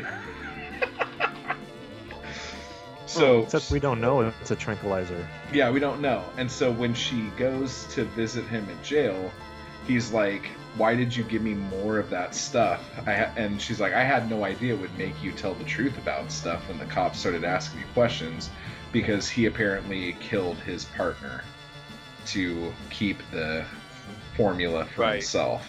So yeah, that whole thing is just it gets kind of weird. And in the commentary, um, Tim Lucas says apparently there was another ending that, um, but Mario Bava didn't like it, and so he went with that thing at the end with her asking him to illustrate the point that, according to Bava, greed of any kind will destroy you. Huh. But then that goes against the whole thing where the studio or the producer said he couldn't do any rewrites to the script, which was why he was pissed off in the first place. So Yeah. I don't really c- know. That's kind of an interesting point because I was definitely confused by the ending as well, and uh,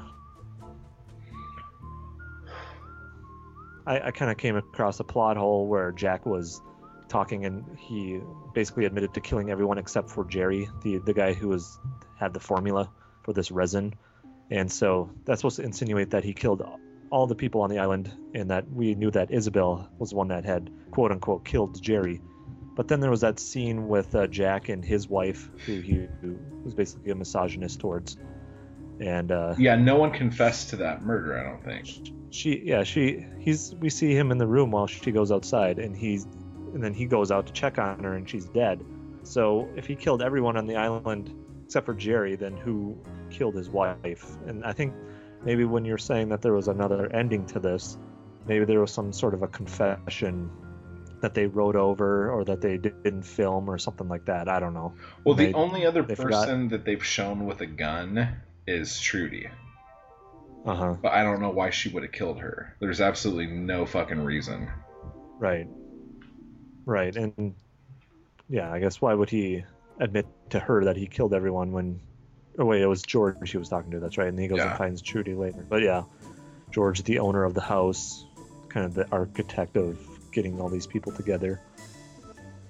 And uh, he's kind of got his own thing going on. He's he's got his boat all hidden away, and he was what was he one of the people that was holding on to the this million dollars something like that that they had stolen from They all had a million dollar check that they were going to Yeah. give to Homeboy, and the guy who was with Edwige gave him the check, and then his check went missing. But I don't Yep. think the other two guys' checks went missing. I think Yeah, um, Jack takes George's check after he shoots him. right and yeah he had tried to give it to Trudy his wife and then Jack gets it from her I think something like that They do they do So a there's- swapperoo for the microfilm. Dude, this movie has fucking microfilm in it, guys. This is like a fucking Yeah. spy movie all of a sudden. It's awesome.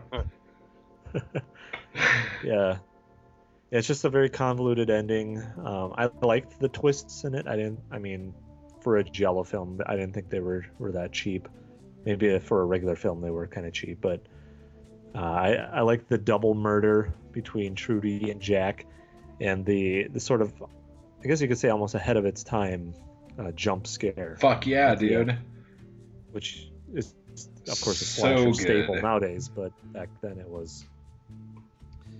So yeah, this is all before the confession, but we think that this is this is kind of the false ending, and the there's this showdown between the two people who were conspiring, and they both basically shoot each other at the same time, and then uh, Jack makes one last reach. Right. I, I thought that was I, I really liked that part. Now she left the microfilm. She was like, "Yeah, I'm not gonna fucking go back in there again." Right? She just left it there. I think so, yeah. Yeah. She didn't That's that's a that's a real fuck up there. Yeah. Some some uh, holes to step in towards the end of this film, but once again, it wasn't Bava's realm really when he was making it. It was more the writing and the acting in it that that are really the only faults in this film. To me, like honestly, this movie is one of those movies. I've seen it a couple times, um, the subtitled version, and I've seen it a lot of times with the um, dub. And the dub is such a better watch than the subtitles on this one. Oh, really? It's just so much more fun. Like, up and down. It's just so much more fun to me. Like, Yeah. Right. it's just, I love it's- it. It's harder for people to watch the dub than instead of the subtitles. They want to get more into the experience with the subtitles, but I admit I put on the dub pretty often with these films. Well, Yeah. a lot of times I have the subtitles on with the dub so I could see the differences because they're usually horribly drastic. Like they're not even yeah, I saying did that anywhere near the same thing sometimes. Yeah. Yeah, I tried not to do that, but I did it accidentally one time, and I was very surprised at the difference. It's all good. Um, go ahead, Chris. I was gonna say in the hood. It's all good in the hood. Oh yeah. um, so what did you guys think of um, the wardrobe in this movie? Did it jump out at you like it did to me, or am I just being a total fashion? Oh, it, it, it jumped out to me. I, I don't know if I mentioned it, but I yeah I thought this film was very much stylistically different than ones even from the same year or just a couple years afterwards. It felt very much still steeped in the kind of the the grooviness of the 70s or the the late 60s, and the wardrobe itself. I guess I can't pinpoint any exact outfits. I know that Edwige wore very little at the Oh, beginning, as she normally does, but. Uh, So Yeah. great. Dude, I want to get a pair of those fucking blue tinted fucking aviators that Edwige's husband had on, or boyfriend had on. You've got a long wish list. Oh, dude, those are fucking kicking. I would, I would fucking turn some heads in those shades, dude. telling you right now. but there was a little too much corduroy in this movie for my taste. There was green corduroy, there was red corduroy. Red corduroy is just something that shouldn't happen, as far as I'm concerned. Um, that's just a little too much. But all the ascots in this movie are great. I'm digging that to all hell. Um, but yeah, I just I, I don't want to. I don't want to give away too much um, for our next top three, but I did really enjoy the um, gold, sparkly Edwige outfit, the um, with the long pants and the and the bikini top. Oh That's my a- god. Isn't it? And her hair. I posted if you guys haven't seen it yet, I posted a picture of when she first rolls over after she was like had her head hanging upside down. Oh my god, that shot right there when she takes his glass.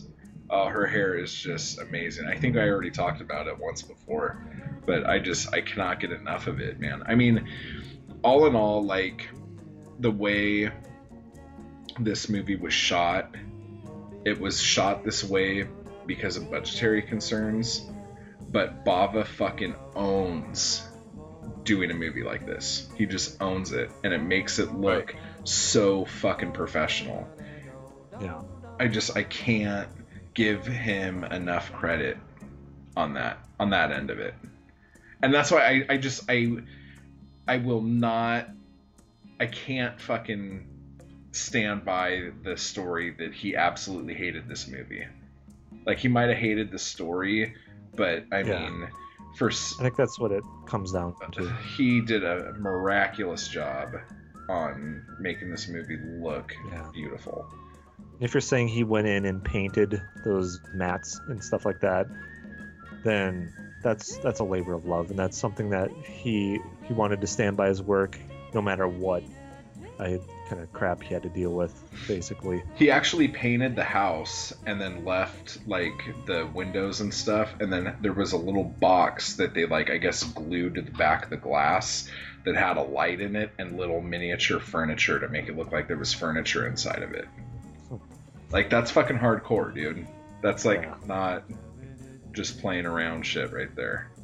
Exactly. But there was a lot of stuff like they did in Bay of Blood on this, like where they have people walking around with uh, tree branches to make it look more green.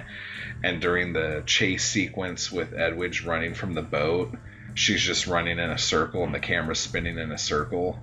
You know, they did that in Bay of Blood too. And it looks great. You can't tell, you know? I mean, you kind of can tell, but you can't tell. And it's just like, Yeah. it's that kind of shit that makes Bava a master of his craft, you know, to be Right. able to take like there are a few people and like um, before the show started we were talking a little bit about Takashi Miike he's the same way. Like he at least he used to be he wouldn't turn down work at all. Like whether it was a huge budget or a little budget he was just glad to be working. So he would make whatever he could out of whatever he could and Bava I think really was the same way um and I just I just really appreciate that in filmmakers a lot. Uh, but what I did want to talk to you guys about and see what your thoughts were on it. Um, there are a lot of correlations between this and Bay of Blood as far as um, and Blood and Black Lace and kind of Hatchet for the Honeymoon too. Um, but just like his whole look on greed and money and success and all this stuff. It is kind of a um, not necessarily a strange thing, but it's something to talk about. Where what do you think about people who have such a hard stance on greed and money and all this other shit, but they're in a field where they need those people to give them money in order to do their art. Uh, You know, it's like it's not necessarily hypocritical, and I know that he made a really big budget movie before this and then didn't like it and then went back to making smaller budget movies, but at the same time, these movies still cost a shit ton of money compared to what a low budget movie costs today. I guess is what I'm comparing it to.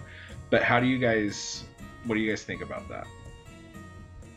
so are you saying that people are, are looking at themes of greed in these films and saying that Bava is hypocritical? No, I'm not saying people are saying that. I'm kind of thinking that. And so I'm wondering what you guys think about that. I'll let uh, I'll let Chris tackle this one. I'll let Chris tackle the question that Creep did a really shit job of asking. so, are we are we talking about irony? Is that is that what we're I don't know if here? it's necessarily irony or it's just like I- guess what I have a problem with is because like one of the things like about Blood and Black Lace and um, Five Dolls is I love the lavishness of it and like those are the things that draw me to it. I'm like, oh my gosh, this is so. And you could tell that it's not like a super expensive movie, but the parts that look lavish are really well done and they look amazing. But he supposedly hated and loathed that whole type of person and type of community, but all of his movies centered around wealth, greed, killing for money, Oh, okay. and all this Like other casting the villains. Yeah, casting the villains and- as the lavish. Yeah, and then it, but at the same time, in order for him to make a film, he needs to get money from these lavish rich people who have money to dump into fucking films. right. So it's kind of like biting the hand that feeds you, I guess. But I just, I don't know. I don't even know what the fuck question I'm asking, other than what do you guys think? Do you think that's how it is, or am I, am I now reading way more into it than I should? Yes, both of those. Both. Of them. well, to get That's how topical, it is. to Go ahead, get I'm topical again, uh, uh, Gary Oldman was just recently in the news sort of getting after people for being hypocritical because they were, you know, vilifying Mel Gibson and Alec Baldwin for using slurs and and things like that against uh, the people that you know, like paparazzi and stuff like that. And he said, "What, what one of us hasn't, you know, thought a word like that when someone's, you know, getting under our skin or something like that? That we shouldn't be vilifying these people." So it's kind of interesting you mentioned that because he's saying that uh, people are getting after Mel Gibson for biting the hand that fed him, you know, by going after Jesus. Jews and Oh, and- yeah.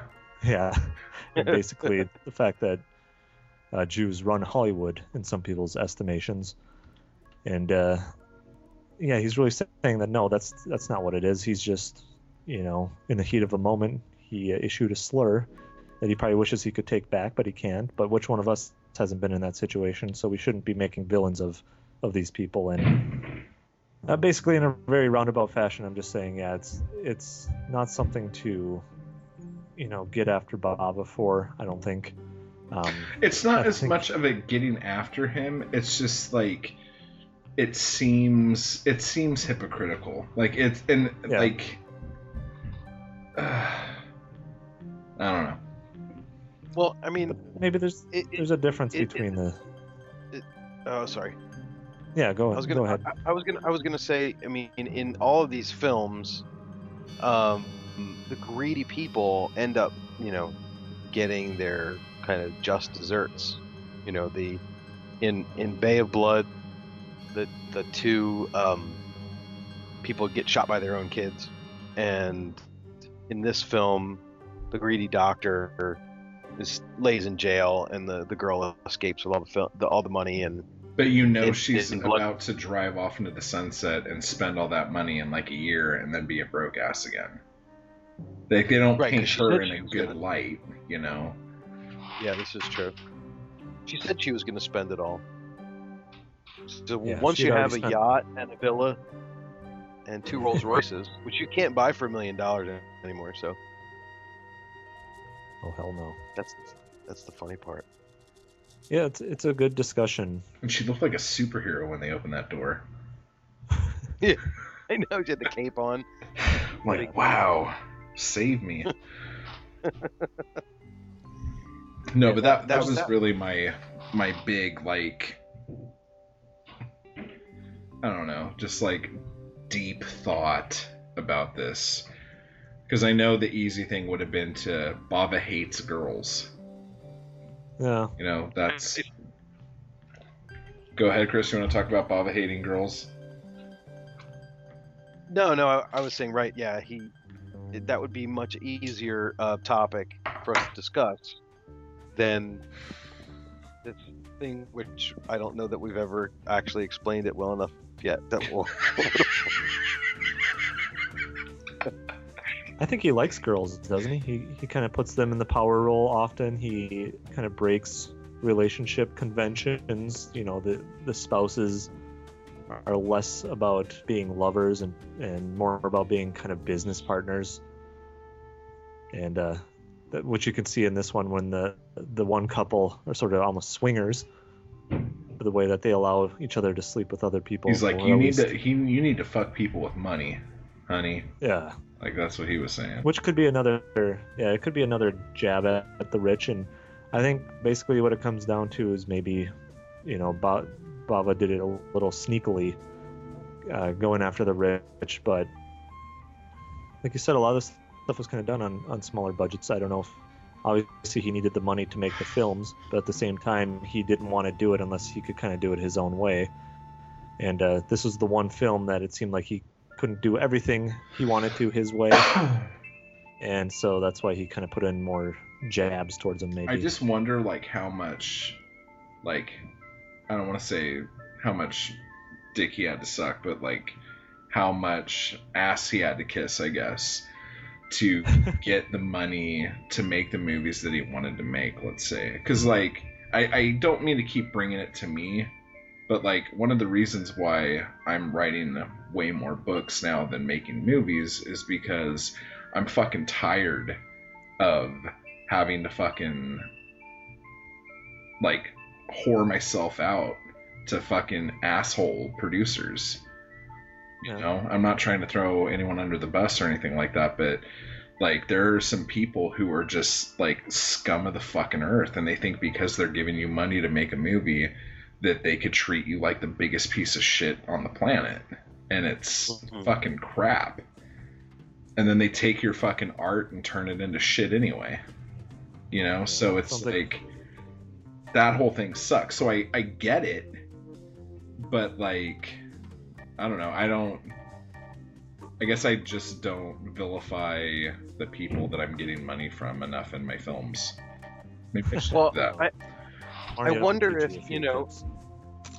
If you think about Bava in, in in the context of that, you know, he he was a master at his craft, and he, you know, he he couldn't just phone it in no matter what he did. Like, okay, you know, the the rumor is or the story is that he wasn't getting paid enough, and he really didn't like the production, but he was he was still committed to uh, making this film. So that's probably why you know m- maybe there wasn't enough budget for an editor so maybe he did it himself you know he, he took on, on the role of editor and director because they weren't going to pay two different people to do that But to Maybe me, he if all- he hated the movie so much and he thought it was going to hurt his career, he would have let it die.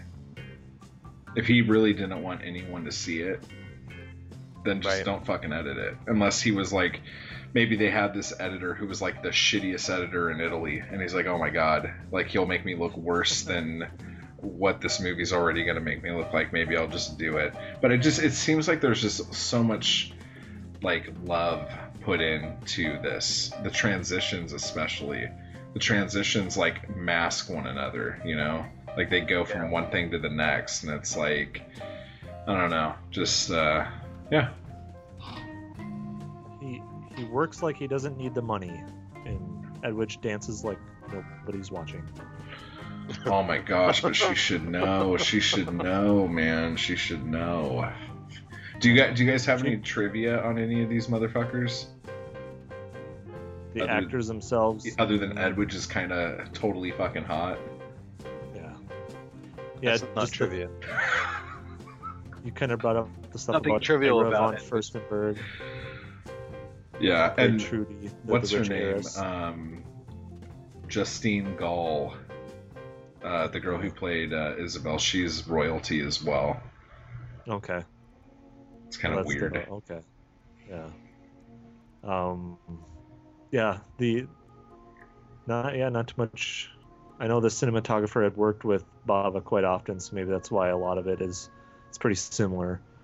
But other than that, no, not too many notable people on the cast and crew that I. Well, that was another thing too, because the chick who did the set design and art direction was his go-to person as well.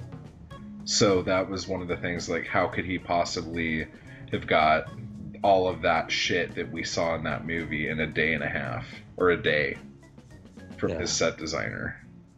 Right. That makes that timeline look a bit fishy. Right. I guess we just come away with this with more questions and answers, Oh just man, like Roddy Piper. This is like a fucking bad episode of the X Files right now. We're confused. Uh, but I'm not confused in that I really enjoyed this movie. So, totally. in case you couldn't tell, I didn't mean to bring a downer on it. God, I feel like I totally no, I don't like think you did.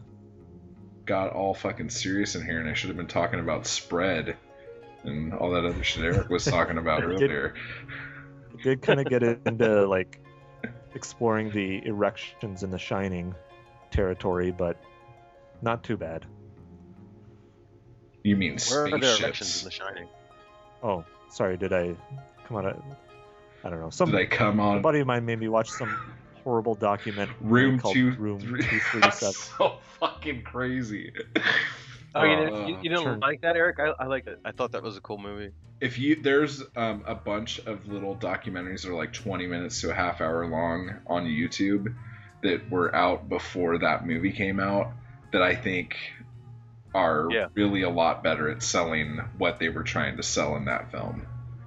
Yeah, Yeah, if anything, I think Kubrick would be better at hiding things in his films than Bava maybe, but yeah, I just I don't like getting into hyper analysis like they did in that one when they're showing the the guy in his office in the way that the pencil was positioned to look like his erection. That, I just shut it off after that. Yeah. So you don't like it when um, Jack is laying on the ground in the freezer and someone put a carrot coming out of his crotch to make it look like his carrot was a penis to show that Bava didn't care about this film to the producers. You didn't put enough There wasn't enough ranch on that carrot. Is that what you're trying to say? right. Yeah, there, there wa- there weren't enough phallic objects in Five Dollars for an August Moon for me to understand what Bava was trying to say. I don't know, dude. Did you see that guy in his little speedos? I did. There was all see- sorts of bulgy on that, dude. Yeah. It's like, whoa. Oh, and let's talk I'll about have to that fucking frame frame. nightgown. That fucking see-through pleated nightgown his girlfriend was wearing when she was dancing around. Fucking hell, dude. That is some tasty fucking stuff. That's a nice looking nightgown. I would wear that nightgown. You are wearing it. I can see you getting it. Yeah. This is a Skype video call, motherfuckers. I'm dressed. You dressed. spilled ranch dressing all over it. Yes, ranch dressing. That's exactly what that is. Okay. Tastes just like it. So Okay, class come on, Pablo. guys. Let's bring it back. Let's bring it back. Calm down. Okay, um, so anyway, so yeah, so um, I don't really have much more trivia on it than that, I don't think, unless you guys have something that I'm missing. Other than the 80s style stairway. Oh yeah, fucking love that staircase, dude. Um, but just so you guys know, this movie totally bombed in most markets, um, except for Turkey. Um, this was one of the first places that it kind of soared at, and it was because Edwige was becoming quite the popular person over there, and she got the nickname the woman with the spirit of a snake. So when movies with her would come out in Turkey, like Five Dolls for an August Moon, they would change the title to something like Revenge of the Woman with the Spirit of a Snake. That's what this movie was released as in Turkey. Jeez. Wow. Those silly Turks. Yeah, and just so you guys know, the guy, Jack, he does not know how to make a martini. He shook that motherfucker way too long. That bruised the crap out of that drink. He did it wrong. Just so you guys know. Damn it, I've been making mine like his Yeah, ever since I watched this. I figured. That's why I wanted to tell you guys. Alright, I was really worried about that. thanks for looking out for me. I try, you know. That's, that's what I'm here for, dude. Yeah. Um,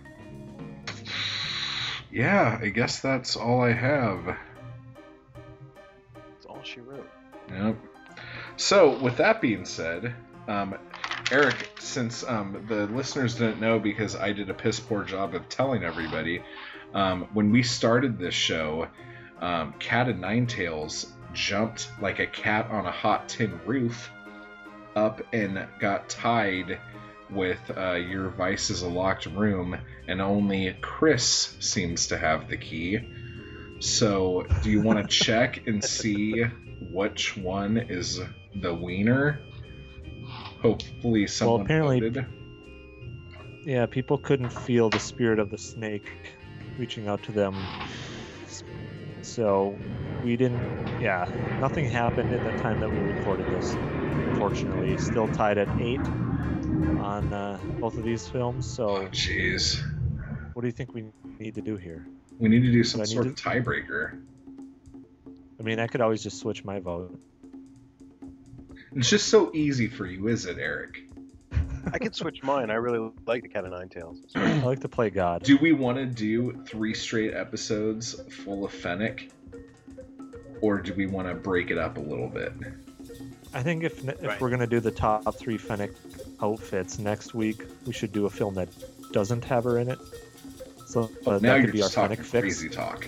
Well, I'm, I'm just, you know, hear me out. That that'd be our Fenech fix for the, the for the week, or the two weeks, and then we'd get another one with a film of hers. Right. We wouldn't overdo it in one week. See, I'm I'm doing this logic. Oh gosh, I want to overdo it every week. Okay, so Okay. what is the All right. decision? Are, are we I just voted. for what? I just voted for cat, cat nine. Let me yeah, let me refresh the page. I'll see if anyone else has changed the vote here. Uh, and it looks like Cat of Nine Tails has wow taken the lead. That was quick. Interesting. Coincidental. So we're doing Cat of Nine Tails, huh? It was down at the bottom up until tonight, and now it's number one. That's crazy. That is crazy. Well, and the interesting thing is, for me, I was going to have to do some work, um, because if your Vice was uh, the pick, I don't have that one on Giallo score, and I, I can't talk about a giallo on this podcast without having it Oh. on the website. What? How? Yeah. How did Five Dolls do on the score? Five Dolls did not get a very um, high score, and it was primarily because of I don't know. I'm looking it up. Probably because there was no gloves and there was no actual killing being There was no gloves. That's true. Uh, Five Dolls got a 58. Even with the spiral staircase, which Yeah. was clearly spiral this time. See that? Yeah, that, that is a very rounded fucking staircase, ladies and gentlemen. I swear to God, I want a fucking door that has fucking little squares in it that I can see through. I want a spinny bed. I want a shower in my bedroom, like some cheap Chinatown hotel. Ugh. That just, that fucking place is just exquisite, and I want that crappy reel-to-reel player so I can record when the fucking seamen come over, when all the bodies are hidden. In that weird radio station that everyone listened to. Yeah, that had the same song playing on it. Oh, dude. Uh-huh. Seriously, this show is gonna be good just so everyone can hear the score for this movie. It'll just be playing underneath. no one's gonna give a shit about what we're saying. Um, okay, so Cat of Nine Tails is gonna be our next show, but I really would like to not just do Cat of Nine Tails, but kind of I want to also talk about the Animal trilogy as a whole. If that's something Yeah, I suppose we can we've, do. this will be we'll have covered all three then Yep. by this one, won't we? Okay. Yeah. Yeah, yeah let's Sure. let's rock and roll. I'm really excited about it. I'm, I, I'm really interested to hear what Eric has to say about it. Honestly, like I think You- it's gonna be because it's to me this is a very Cat of Nine Tails is a very different film than a lot of the ones we've been doing lately.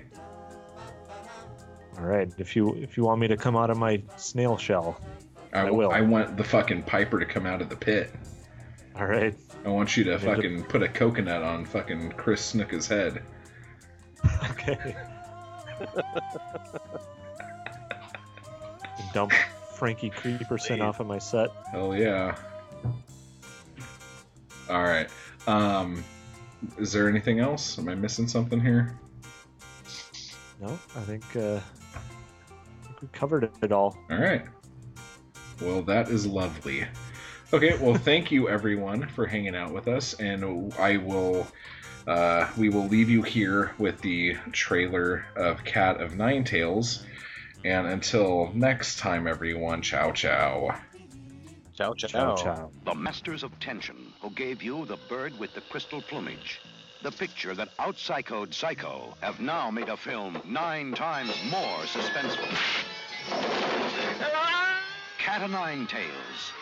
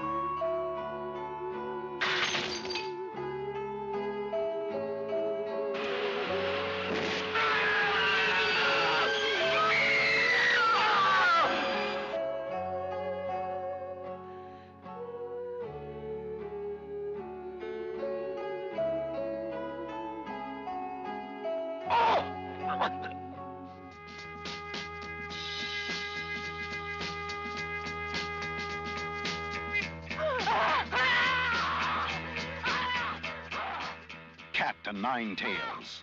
It's nine times more suspenseful than the bird with the crystal plumage.